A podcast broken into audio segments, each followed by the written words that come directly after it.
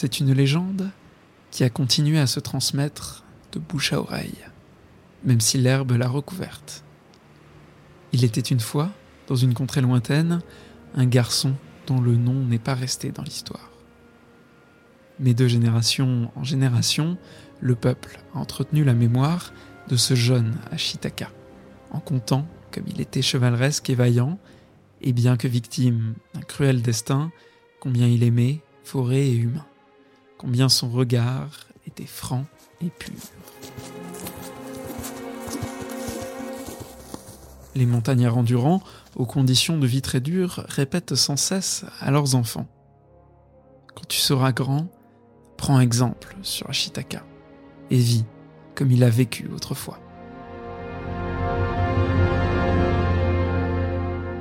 Le poème que je viens de te lire est l'un des textes fondateurs d'un des plus grands chefs-d'œuvre de l'animation japonaise, Princesse Mononoke. Il a été écrit par son réalisateur Hayao Miyazaki pendant la production du film pour aider Joe Hisaishi à composer sa bande originale et notamment le morceau que tu peux entendre en fond de cette petite introduction, la légende d'Ashitaka. Princesse Mononoke, c'est un des films majeurs d'Hayao Miyazaki, et c'est avec ce long métrage que les studios Ghibli ont acquis leur renommée internationale, leur permettant d'enfin exporter correctement leur production en Occident et marquant ainsi des générations d'enfants et d'adolescents. Dans ce tout nouvel épisode d'Origin Story, on va tenter de remonter aux origines du film de Miyazaki et de comprendre comment il a porté son studio et son réalisateur au panthéon du cinéma d'animation. Prends ton pactage, car on part à l'aventure dans les dangereuses terres de l'Ouest, où l'homme et la nature se livrent une guerre sans merci. Aujourd'hui, dans Origin Story, on parle de Princesse Mononoke.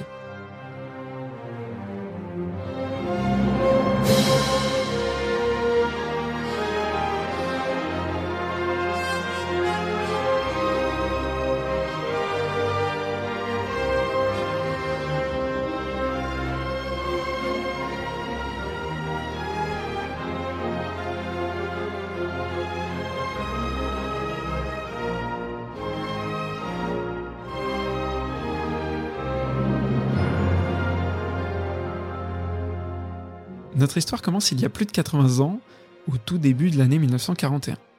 Katsuji et Yoshiko Miyazaki sont mariés depuis peu et le couple vit dans un Tokyo qui ne subit pas encore de plein fouet les affres de la future guerre avec les États-Unis. Katsuji est ingénieur en aéronautique et travaille dans l'entreprise familiale qu'il a cofondée avec son frère, Miyazaki Airplane. Depuis quelques mois, et avec la guerre permanente que le Japon mène désormais à la Chine, leur société a signé un partenariat avec Mitsubishi Heavy Industries qui design et assemble les avions de l'armée. Parmi eux, le célèbre A6M, surnommé par les Alliés Zéro, duquel il contribue à la fabrication en produisant son gouvernail de direction. Une aubaine pour les Miyazaki, qui vivent donc relativement confortablement malgré le conflit. C'est dans ce contexte que le deuxième enfant du couple va voir le jour, le 5 janvier, le petit Ayao. Néanmoins, la vie ne reste pas douce très longtemps pour le clan Miyazaki. À partir de 1944, les bombardements américains sur le sol japonais se font de plus en plus fréquents. Et alors qu'il n'est âgé que de seulement 3 ans, Ayao est évacué avec sa famille de Tokyo à Utsunomiya. Un an plus tard, la ville est malheureusement bombardée et les Miyazaki doivent une nouvelle fois fuir. Malgré son très jeune âge, Ayao restera profondément marqué par cet épisode. Mais la guerre n'est pas la seule épreuve qu'il va devoir affronter alors qu'il n'est encore qu'un très jeune enfant. Peut-être en partie déclenché à cause du stress causé par les bombardements, on va lui diagnostiquer d'importants troubles digestifs. Pour les médecins, il ne verra pas ses 20 ans. Conscient de son état, le petit garçon aura alors tendance à s'isoler et à éviter le regard des autres, qu'il pense mal intentionnés. Si sa santé s'améliore peu à peu au fil des années, c'est celle de sa mère, qui se dégrade rapidement juste après la fin de la guerre. En effet, elle contracte une tuberculose spinale en 1947, ce qui l'oblige à rester convalescente jusqu'en 1955. Pendant toute sa préadolescence, Ayao se sent responsable de ses deux frères cadets et ne ménage pas son énergie pour aider à la maison, en faisant le ménage et surtout en cuisinant pour toute sa famille. Pour se détendre, le jeune garçon aime dessiner toutes sortes de véhicules et lire des mangas. Il rêve de devenir mangaka, comme ses idoles Osamu Tezuka le papa d'Astro Boy, mais aussi Tetsuji Fukushima ou encore Sanpei Shirato. Pourtant, en 1958, une œuvre va quelque peu changer cet objectif. Cette année-là, il se rend au cinéma pour voir Le Serpent Blanc, le tout premier film d'animation japonais en couleur produit par la Toei. Et c'est une grosse claque. Maintenant il en est persuadé, il veut devenir animateur.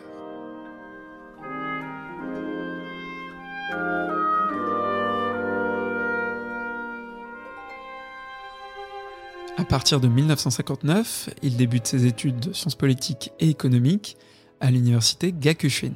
C'est là-bas qu'il développera vraiment sa conscience politique, assistant en 1960 aux manifestations pacifistes contre le traité de collaboration militaire entre le Japon et les États-Unis. Il s'inscrit également au club d'études de littérature jeunesse de son université, la seule association étudiante du campus ayant un vague lien avec le dessin. Il est finalement diplômé en 1963 et enchaîne sur une petite formation de trois mois pour parfaire son savoir-faire artistique. Il rejoint ensuite Toei Animation en tant qu'intervalliste sur le film Fidèle serviteur canin et la série Ken, l'enfant loup. Ah oui, je ne l'ai pas précisé, mais un intervalliste, c'est tout simplement un dessinateur chargé de faire le lien entre les différentes images clés produites par les animateurs principaux. Un métier un peu ingrat par lequel il faut nécessairement commencer lorsqu'on devient animateur. C'est lors de ses premières années de carrière qu'il fera trois rencontres très marquantes pour la suite de son histoire. La première, c'est Yasuo Otsuka, animateur clé qu'il considère immédiatement comme un mentor. Il lui apprendra les ficelles du métier et collaborera avec lui sur de nombreuses productions de la Toei. La deuxième, c'est Akemi Ota, une animatrice qu'il épousera et avec qui il aura deux enfants, Goro en 1967 et Keisuke en 1970. La dernière rencontre, peut-être la plus importante pour notre histoire, c'est celle qu'il fera avec Isao Takahata, alors vice-président du syndicat des travailleurs de la Toei et animateur déjà chevronné. À ses côtés, Miyazaki affirme son positionnement politique en rejoignant d'ailleurs le syndicat en tant que secrétaire général et développe son savoir-faire d'animateur et d'auteur. En 1965, Takahata lui demandera même de l'aide pour son premier long métrage, Horus, Prince du Soleil, véritable pierre angulaire de leur collaboration naissante. En 1968, après trois longues années de production marquées par des conflits entre l'équipe créative et la Toei, le film de Takahata sort enfin au cinéma. Les deux hommes sont littéralement rincés et ne veulent plus collaborer avec une Toei qui semble manquer d'ambition créative sur ses productions. Une idée traverse alors le crâne des deux amis, et si, pour être libres créativement, ils montaient leur propre studio d'animation?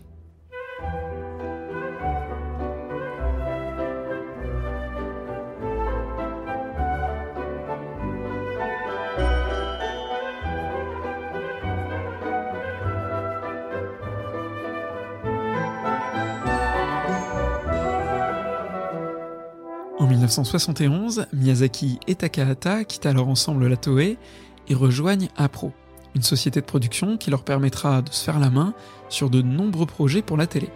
En 1973, ils passent de Apro à Nippon Television. C'est là-bas que la carrière de Miyazaki prend de l'ampleur. En 1978, il réalise sa première série télévisée, Conan, le fils du futur, avant de travailler sur son tout premier film, Le château de Cagliostro, construit comme un hommage à un de ses films d'animation préférés, La bergère et le ramoneur, de Paul Grimaud et Jacques Prévert. Il est aussi important de noter que Miyazaki ne travaille pas que sur des projets d'animation pendant ses premières années de carrière. Dès 69, il écrit et dessine plusieurs mangas, dont la série Le Peuple du désert, publiée entre septembre 69 et mars 70 dans le magazine Shonen Shoujo Shinbun.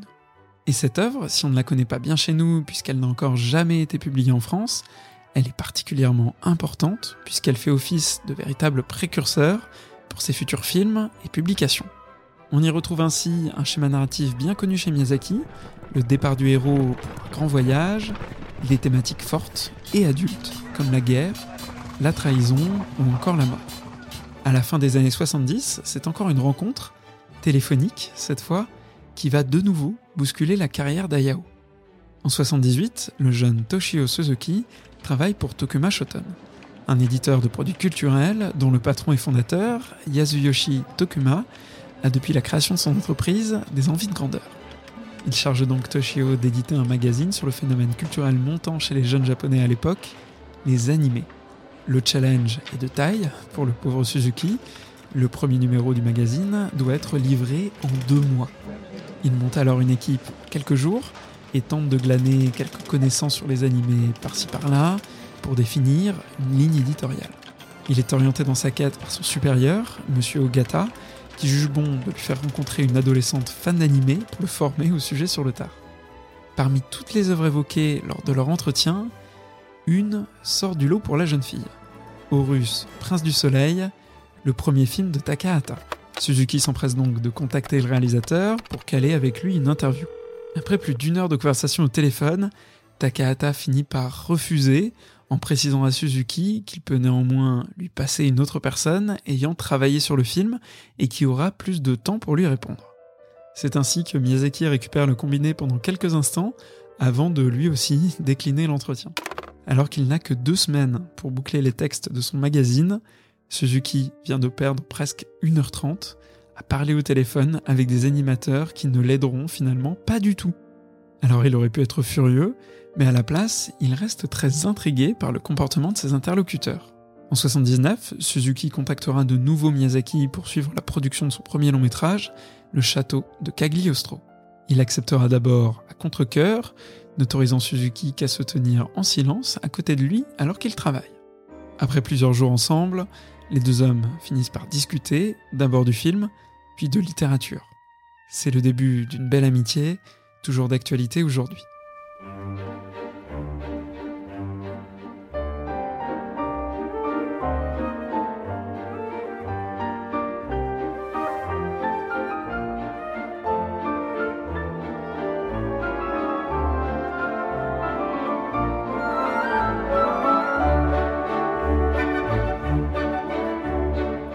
Bon, ça fait déjà quelques minutes que je te parle de Miyazaki, et tu dois te demander où est-ce que je t'amène. Pour le moment, le gars est certes très bien entouré, mais à part un film et quelques séries télé, alors de bonne facture, hein, sans pour autant être exceptionnel, il reste un animateur clé solide, comme beaucoup de ses collègues, dont le grand public a aujourd'hui complètement oublié les noms. D'autant qu'à l'aube de l'année 1981, Ayao, eh ben, il a déjà 40 ans. Mais ça, c'était sans compter le précieux coup de main de son ami Toshio, qui lui propose de l'aider à monter un dossier pour présenter un tout nouveau projet de film à son patron, Monsieur Tokuma. Ce projet, c'est Sengoku Majo. On en sait aujourd'hui très peu sur ce qu'aurait pu être ce film, dont il ne reste que quelques dessins préparatoires. Dans son livre Dans le studio Ghibli, travaillant s'amusant, Toshio Suzuki définit le projet comme une histoire de KPDP se déroulant pendant l'ère Muromachi, une période trouble du Japon médiéval, et inspirée par de vieilles légendes japonaises faisant mention d'animaux fantastiques associés à certaines localités, comme la scolopendre du mont Mikami par exemple. Les exécutifs de Tokuma Shoten retoqueront finalement le projet, plus enclin à adapter une œuvre déjà existante pour limiter les risques. La remarque ne tombera pas dans l'oreille d'un sourd, puisque c'est ainsi que Miyazaki, encouragé par Suzuki et publié par Tokuma Shoten, reprendra l'écriture d'une nouvelle série de manga dans le but de l'adapter au cinéma. Et cette œuvre, eh bien c'est Nausicaa de la vallée du vent. Si les aventures de Nausicaa sortent progressivement dans le magazine Animage jusqu'en 1994, Miyazaki ne va pas attendre d'en avoir imaginé la fin pour proposer leur adaptation à un studio. Et c'est Topcraft, un petit studio d'animation connu à l'époque pour avoir produit la série Barba Papa de 1977 et une adaptation filmée un peu chelou du Hobbit de Tolkien, qui accepte finalement de travailler avec Suzuki, Takahata et Miyazaki pour faire émerger le projet. En 1984, le film sort dans les cinémas nippons après 11 mois de travail et c'est un carton. Avec ses plus de 900 000 entrées, le film permet à Miyazaki d'acquérir le statut de réalisateur respecté dans son pays natal. Pourtant, il est confronté peu de temps après la sortie du film à un nouveau problème. Plus aucune société de production ne souhaite travailler avec lui. Il faut dire que l'arrivée de Nausicaa sur grand écran n'a pas vraiment été un long fleuve tranquille. Miyazaki a littéralement lessivé les équipes de Topcraft, qui fermera d'ailleurs ses portes deux ans plus tard, en 1986. Qu'à avec l'aide de ses amis Suzuki et Takahata, il décide de créer une structure adaptée à leur méthode de production. Travaillant toujours pour Tokuma Shoten, Suzuki se charge de négocier des financements et de récupérer une structure juridique en sommeil pour héberger leurs activités de production. C'est la naissance du studio Ghibli.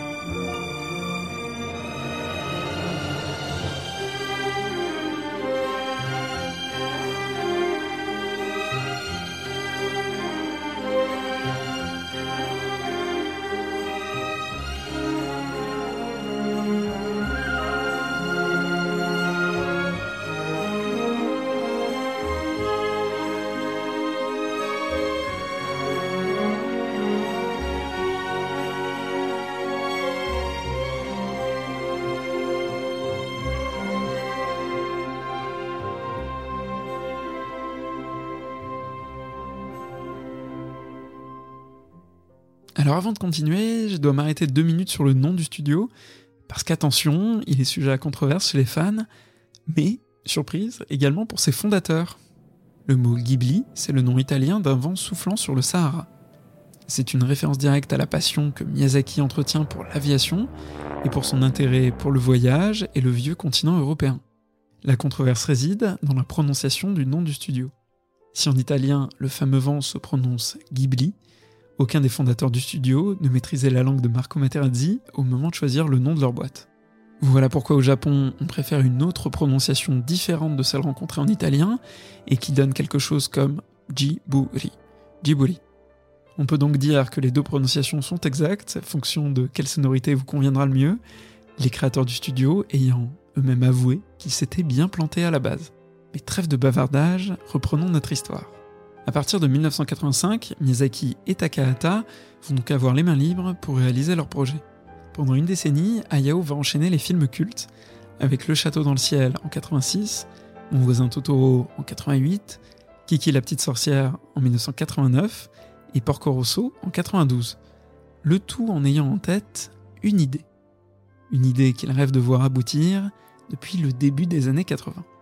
On l'a déjà un peu évoqué, Miyazaki était à cette époque obsédé par l'ère Muromachi, une période historique s'étalant de 1336 à 1573. On ne va pas entrer dans le détail des événements ayant marqué ces plus de 200 ans, mais si on devait résumer, on pourrait dire très grossièrement que l'ère Muromachi, c'est un peu pour les Japonais ce que l'époque de la guerre de Cent Ans a été pour les Français. Une période de grands troubles, marquée par une instabilité politique et des conflits à toute échelle, qui changent drastiquement la vie quotidienne des habitants du territoire. C'est également une période de grands bouleversements technologiques et sociaux, qui aboutira à la mise en place d'une société japonaise plus stable à partir de 1603, avec l'époque Edo. Ces bouleversements sociétaux, Miyazaki les compare avec ceux rencontrés par les Japonais après la Seconde Guerre mondiale. Les anciennes traditions sont ringardisées et les habitants du pays du soleil levant entrent dans une nouvelle course à la modernité, en oubliant, selon lui, de prêter attention à leur environnement. En parallèle, Hayao aimerait rendre hommage aux contes occidentaux qu'il a étudiés à l'université.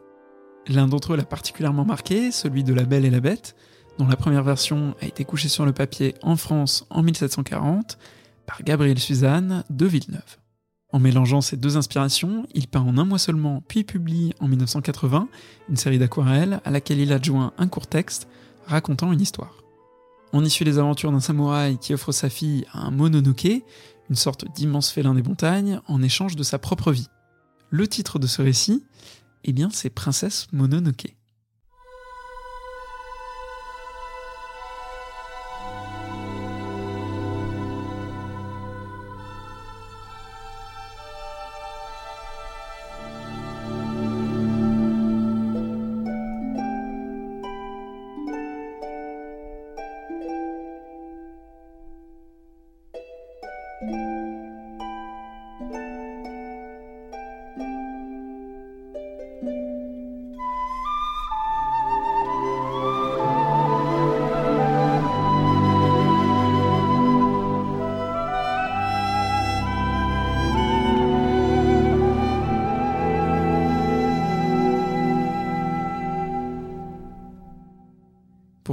En feuilletant les pages de ce recueil d'images qui n'a d'ailleurs jamais été publié en français, on se rend rapidement compte que Princesse Mononoke version 1980 n'a presque rien à voir avec le film qui sortira en 1997. La raison est simple, Miyazaki s'en est déjà bien inspiré pour ses premiers films, comme Nausicaa et surtout Mon voisin Totoro. Bah oui, un gros félin qui vit dans les montagnes, on n'est quand même pas loin du gentil monstre du film de 88. Et parce que je t'aime bien, je vais même ajouter en description un lien vers un PDF traduit du recueil, comme ça tu pourras constater par toi-même la ressemblance. Ça saute littéralement aux yeux. S'il souhaite adapter cette histoire au cinéma, il faut donc retravailler tout ça en profondeur. À partir de 93, Miyazaki va donc repenser son histoire en gardant en tête quelques éléments comme le contexte historique et l'opposition entre le monde des hommes et la nature, foyer des esprits. En août 94, le jeune assistant de production Sengi Tanaka crée la première entrée dans le journal de production du film. Le projet de long métrage Princesse Mononoke est officiellement lancé. Pourtant, la pré-production du film va être vite au point mort. Entre août et décembre, presque rien ne se passe. Hayao Miyazaki n'a pas d'idée, il ne sait pas par quel bout prendre son scénario. En décembre, il accepte donc de réaliser le clip du titre On Your Mark du groupe Shaggy Asuka pour se changer les idées. Le travail sur le film reprend en mars 95, mais avec un changement drastique de méthode de production. Miyazaki a compris qu'il n'arriverait pas à créer en passant par l'écriture d'un scénario détaillé. Il pose donc sur le papier le contexte et s'attaque directement au design de ses personnages avec l'aide de son superviseur d'animation, Masashi Ando. En mai, alors qu'aucun scénario du film n'existe, Miyazaki commence à dessiner le storyboard. Pendant toute la durée de production, il décidera de son histoire petit à petit à mesure qu'il dessine les planches du storyboard. C'est la première fois qu'un film est officiellement réalisé de la sorte chez Ghibli, une expérience qui s'avérera payante et qui sera répétée sur l'ensemble des projets suivants de Mia. L'autre fait marquant de la pré-production du film, c'est le départ de l'équipe le 16 mai 1995 pour un voyage de 6 jours sur l'île de Yakushima, à l'extrême sud du Japon. Elle abrite une forêt primaire peuplée de macaques et de biches, et dont certains grands arbres atteignent l'âge vénérable de 2500 ans. Tu l'auras donc compris, Yakushima servira de base de référence pour la forêt de Princesse Mononoke. Miyazaki s'inspirera d'ailleurs de très nombreux lieux bien réels du Japon pour concevoir les décors du film. Mais ça, on y reviendra un peu plus tard.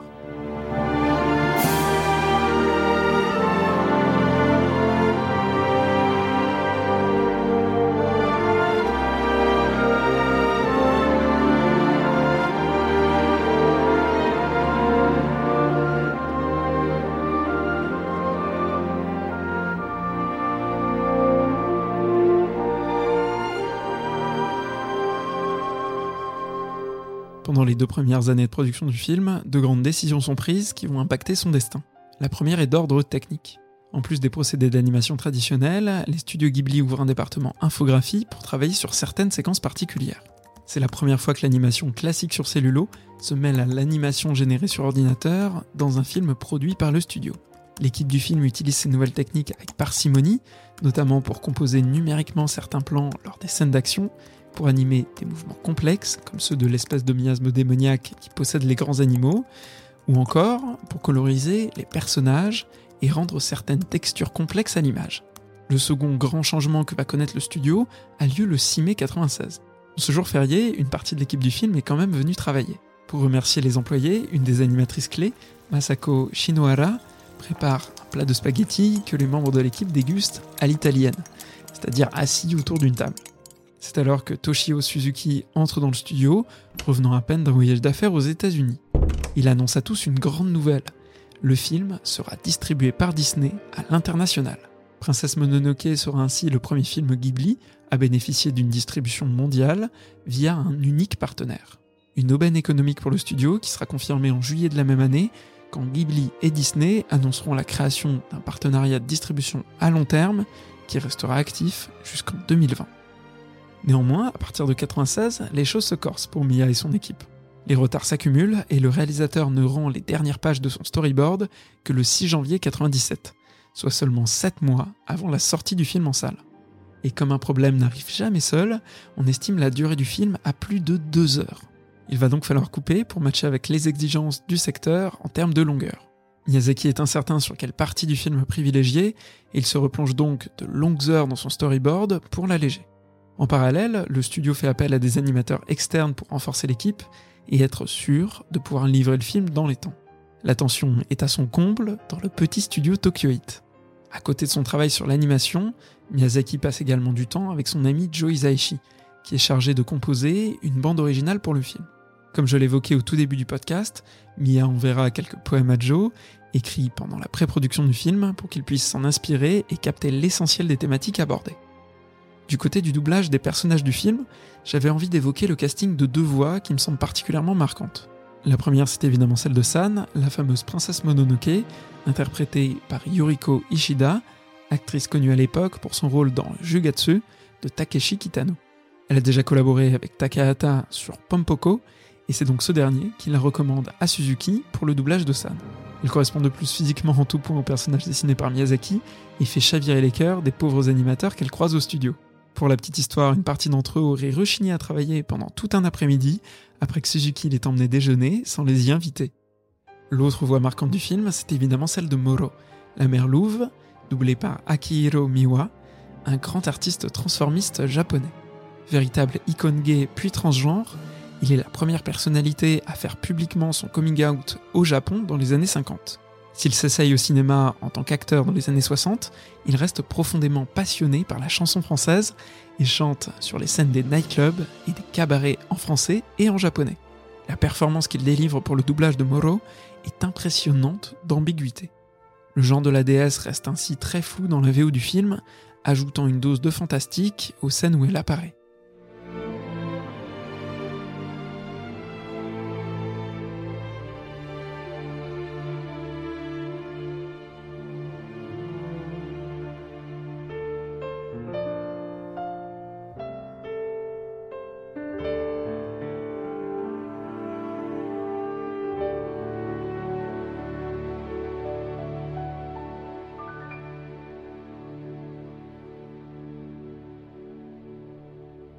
Quelques semaines de la sortie du film, le studio Ghibli est en ébullition.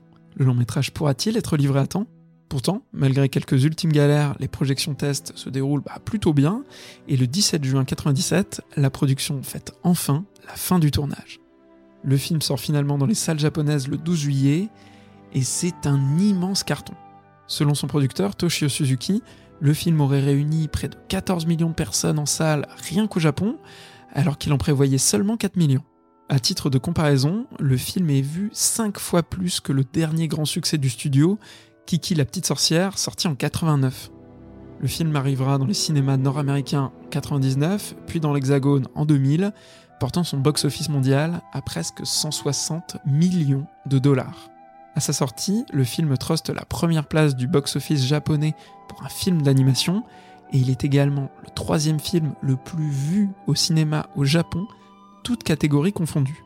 Ce succès inespéré sera un véritable tournant pour le studio Ghibli, désormais considéré comme un acteur incontournable du cinéma d'animation à l'échelle mondiale, au même titre que Disney. Miyazaki, quant à lui, est sorti de sa zone de confort pour réaliser ce chef-d'œuvre et en tire une grande satisfaction personnelle, doublée de l'admiration de ses pairs. Parce que oui, Princesse Mononoke fait office d'œuvre très mature dans sa filmographie. S'il reprend pas mal de thèmes qu'on peut facilement retrouver dans ses précédents films, il en profite aussi pour s'éloigner des chemins qu'il a tracés depuis son travail sur Nausicaa. Je te propose donc maintenant de venir avec moi explorer ses influences et comprendre comment il a pensé l'un de ses plus ultimes chefs-d'œuvre.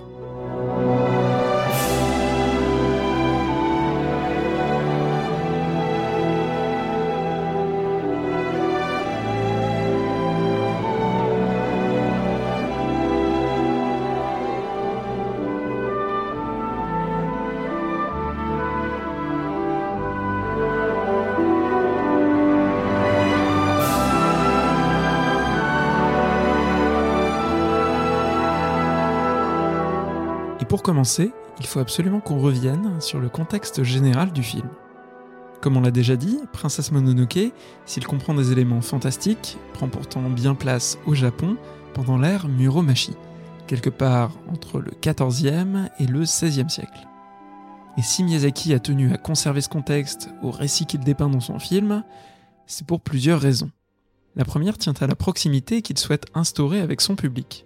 À l'époque, Ghibli cible principalement le marché japonais, et Miyazaki et son producteur pensent qu'un ancrage du récit dans un territoire connu de tous sera un argument marketing fort. Cet ancrage permet également à Miyazaki de travailler plus facilement, en s'inspirant de son environnement direct et parfois un peu plus éloigné. Ainsi, pour lui, et je cite, des projets, il y en a plein dans un rayon de 3 mètres. Il s'inspire beaucoup de ses balades autour de Tokyo pour penser les décors de son film, et envoie plusieurs de ses collaborateurs sur certains sites historiques pour les reproduire en dessin et lui faire un rapport.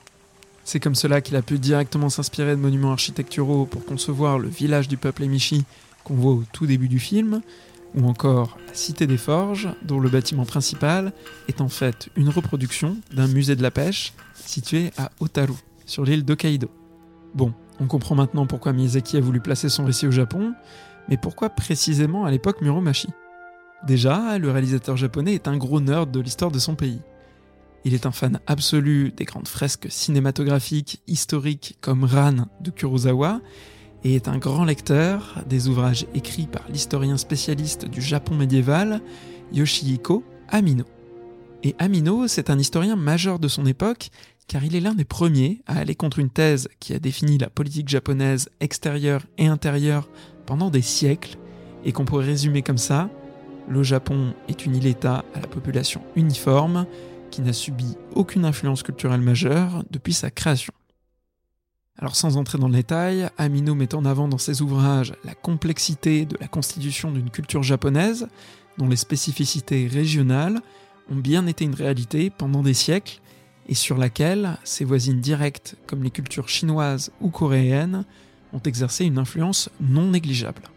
Dans Princesse Mononoke, l'hétérogénéité du Japon médiéval est mise en avant par la présentation des Emishi, un peuple vivant en dehors du système impérial selon leurs propres coutumes. Pour Miyazaki, l'époque Muromachi symbolise en fait la fin d'un Japon hétérogène, qui croit encore au pouvoir de la nature et à ses divinités locales. Les conflits que l'on peut suivre dans le film opposent ainsi l'homme à la nature, bien sûr, mais aussi les hommes entre eux dans un combat entre particularisme et hégémonie que beaucoup ont tendance à sous-estimer dans leur analyse du film.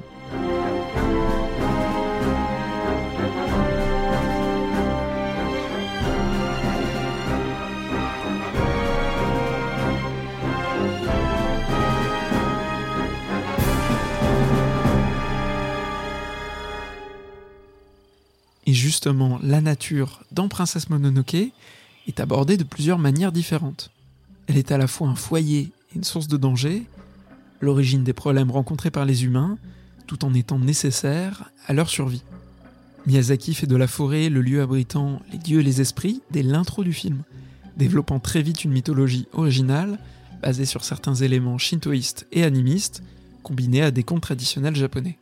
Les animaux géants de Princesse Mononoke proviennent peut-être ainsi de la vision que Miyazaki porte sur les kami, ces esprits vénérés dans la religion shintoïste, combinés aux grands animaux parfois malveillants, trouvables dans les légendes d'Iwami Juntaro ou Tawara Toda, héros chargés de nous en débarrasser. Ces mêmes animaux géants sont les protecteurs de la nature qui les héberge. Ils finissent par entrer en conflit avec les hommes à cause de la déforestation qu'ils exercent. Parmi ces bêtes légendaires, on retrouve les loups, la famille de San, peut-être ceux qui représentent le plus ce côté protecteur. Par leur puissance, ils tentent d'exercer une influence sur les autres animaux, comme les singes ou les sangliers, et semblent particulièrement sages. Le truc assez marrant, c'est que Miyazaki a mélangé deux inspirations très différentes pour concevoir Moro, la mère louve et ses enfants. La première, c'est une inspiration évidemment religieuse, car les loups occupent une place importante dans le shintoïsme. On pense forcément à Okami, le dieu loup japonais, dont le nom peut être décomposé en deux racines, O pour grand et Kami pour Dieu. La seconde inspiration, plus surprenante, est quant à elle historique. En effet, en 1905, une espèce endémique du Japon disparaît de la surface de la Terre, le loup de Honshu. Pourtant, ce canidé a longtemps été considéré avec respect par les paysans japonais, qui voyaient en lui un messager d'Okami, protégeant les cultures des cerfs et autres sangliers. Mais alors, qu'est-ce qui a bien pu précipiter sa perte? La réponse est simple, la déforestation et le rapprochement des activités humaines de son habitat naturel. À partir du XVIIIe siècle, le loup de Honshu n'est plus vu que comme un nuisible propageant la rage. Dans Princesse Mononoke, Miyazaki rejoue explicitement la disparition de cette espèce à travers le combat entre les hommes des forges et la famille de San. Mais les animaux géants ne sont pas les seules divinités vivant dans les forêts traversées par San et Ashitaka. Personnage central dans l'œuvre de Miyazaki, le dieu cerf est une entité très ambiguë, à la fois symbole de vie et de mort, qui semble agir non par conviction, mais plutôt au hasard de sa déambulation dans la forêt. Le choix du cerf comme écrin pour représenter cet esprit le jour est particulièrement intéressant. En effet, il s'agit d'une espèce extrêmement commune au Japon, et il existe des représentations de cerfs datant de la préhistoire japonaise, le plaçant ainsi comme un symbole d'omniscience et de stabilité. La nuit, le dieu cerf devient le faiseur de montagne, une entité qui n'a rien à envier au kaiju, ces monstres immenses Godzilla est le plus connu des représentants au Japon. Pour le mettre en image, Miyazaki s'est très probablement inspiré d'un ouvrage d'un de ses mangaka préférés, Mudman, de Daijiro Morooshi. Alors Daijiro Morooshi, c'est donc un auteur de manga japonais, un peu plus jeune que Miyazaki, qui est né en 1949. À 21 ans, il publie ses premières histoires et est immédiatement repéré par la critique japonaise qui salue son travail. À partir de 79, il publie de manière épisodique la série Mudmen, qui s'intéresse au destin de la tribu du même nom, originaire de Papouasie-Nouvelle-Guinée. À l'occasion de son interview par l'auteur d'un ouvrage sur Moro Oshi, Miyazaki a confirmé l'importance de Mudman dans son travail d'artiste, importance qu'on ne peut que constater aujourd'hui en regardant Princesse Mononoke, car l'aspect du dieu cerf n'est pas la seule chose que Moro aura légué à Miya. Ainsi, pour la docteure en histoire du cinéma Laura Montero Plata, Hayao Miyazaki se serait directement inspiré de Moro pour concevoir certains personnages de son film, comme les singes et les sylvains, qui font directement référence à la tribu des Mudmen, représentés sous la forme de silhouettes humanoïdes portant des masques informes. Le design de San reprend également les tatouages du personnage principal du manga de Moro comme pour mieux ancrer son lien avec la nature et une société plus primitive. L'hommage final du réalisateur au mangaka se situe dans le nom d'un de ses personnages. En effet, Moro aimait signer ses planches par son diminutif, Moro, que Miyazaki utilisera pour nommer la mère loup de son film.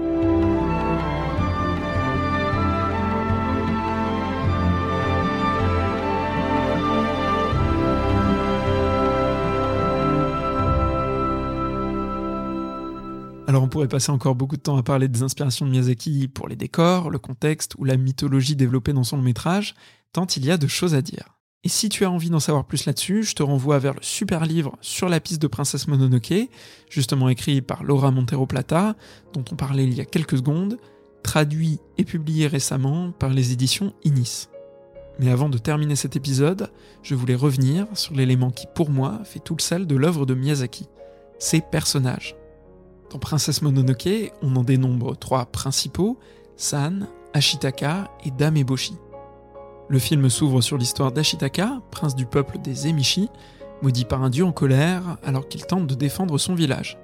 Pour se sauver de la terrible malédiction, il doit se lancer dans une quête pendant laquelle il devra, pour citer le film, poser sur le monde un regard sans haine. Pour Miyazaki, Ashitaka est un héros plus complexe que ceux qu'il a créés jusqu'à présent, plus humain en fait. Ainsi, Ashitaka, pour accomplir sa quête, possède avant tout une motivation personnelle, se sauver lui-même et protéger ses proches de futures attaques.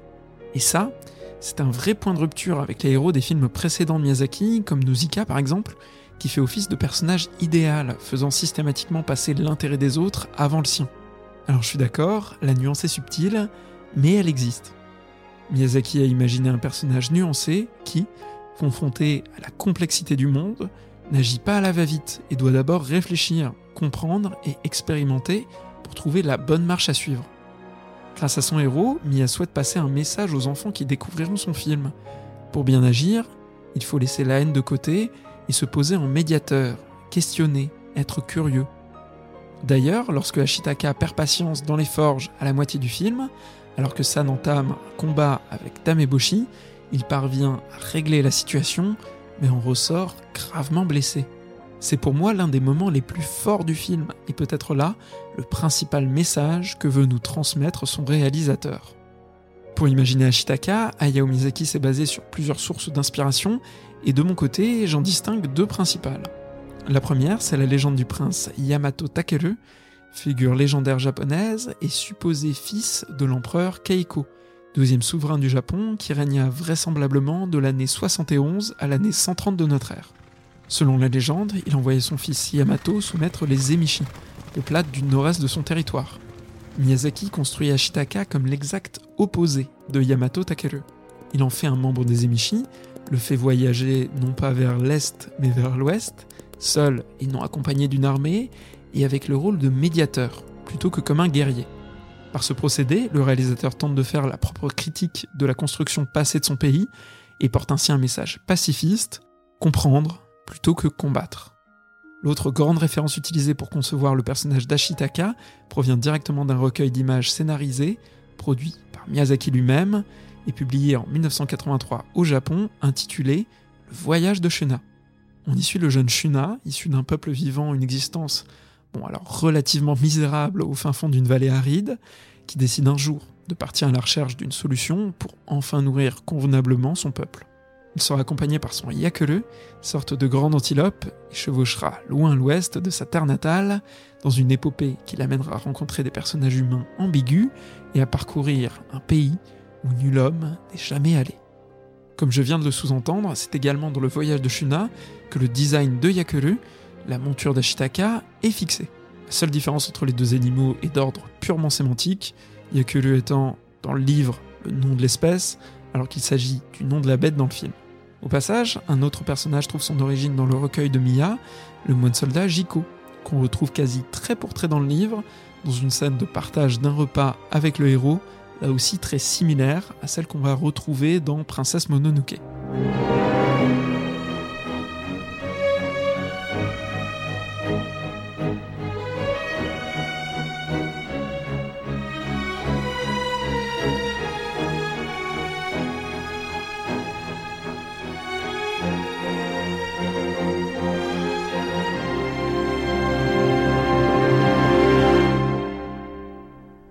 Les deux personnages féminins les plus importants du film sont construits, quant à eux, en opposition l'une de l'autre.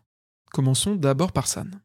S'il a pendant un temps, à la fin de la production du film, été question de le titrer Ashitaka Seki, qu'on pourrait traduire par la légende d'Ashitaka dans la langue de Molière, son producteur, Toshio Suzuki, a finalement pris la décision, contre l'avis de Miyazaki, de le nommer Princesse Mononoke, une référence directe à San. Ce qui est assez ironique dans tout ça, c'est que Princesse Mononoke, c'est le surnom pas forcément super flatteur que Dameboshi utilise pour désigner San dans le film, comme pour la déshumaniser, renier son origine humaine. Et ce qui est fort, c'est que justement, la question de la recherche de son identité est au cœur du film de Miyazaki.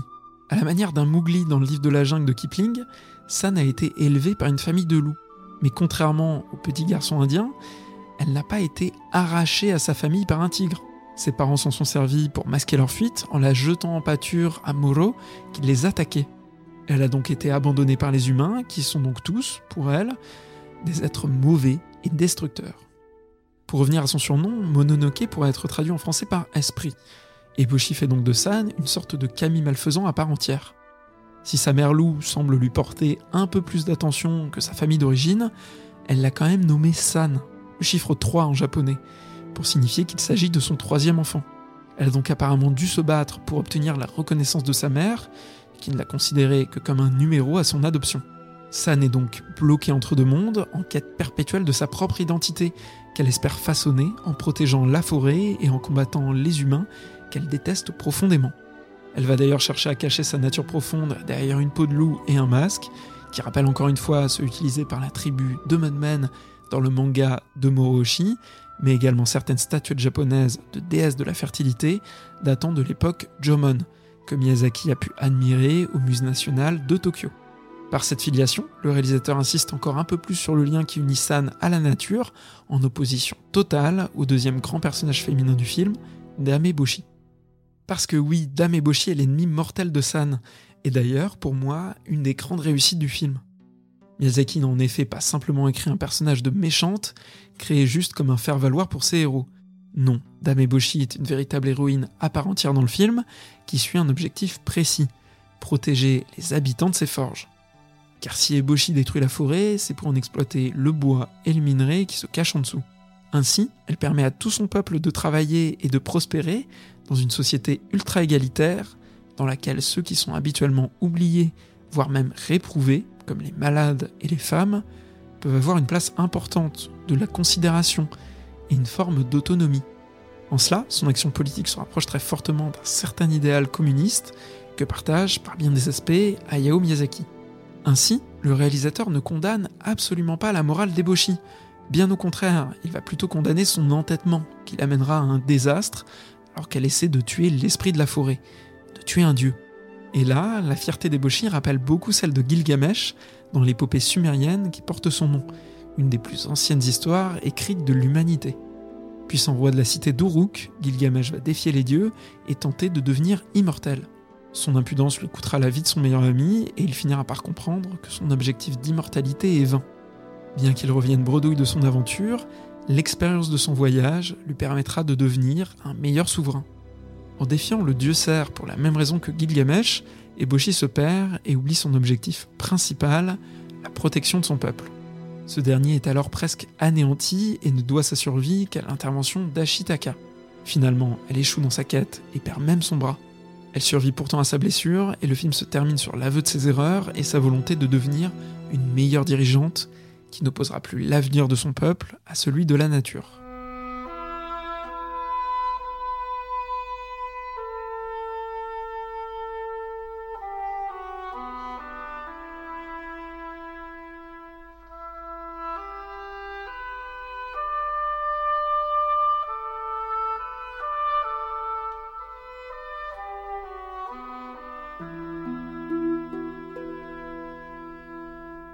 Aujourd'hui brandi comme un étendard de la lutte contre le changement climatique ou comme un symbole féministe par certains, le film est surtout un reflet de son auteur.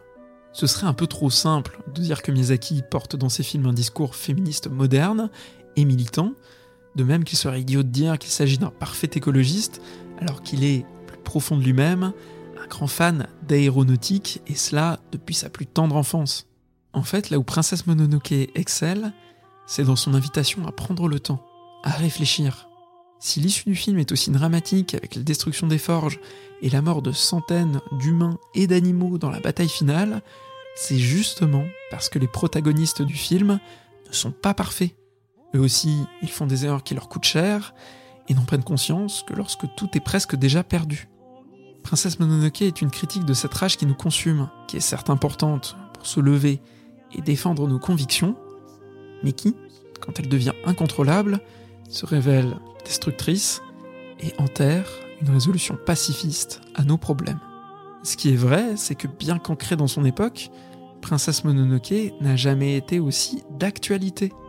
Le film est un appel au calme magnifique et unique, réalisé alors que Miyazaki lui-même souhaitait porter un message d'apaisement dans une société japonaise touchée en 1995 par une série d'attentats menés par une secte religieuse. Dans une interview à Télérama en 2014, Hayao Miyazaki martelait On ne peut pas comprendre ce qui se passe dans le monde en étant manichéen, pour ou contre. Une phrase qui rejoint à mon sens parfaitement l'ordre que donne la chamane du village Emishi à Ashitaka au début de Princesse Mononoke. Porte sur le monde un regard sans haine. Comprendre plutôt que combattre.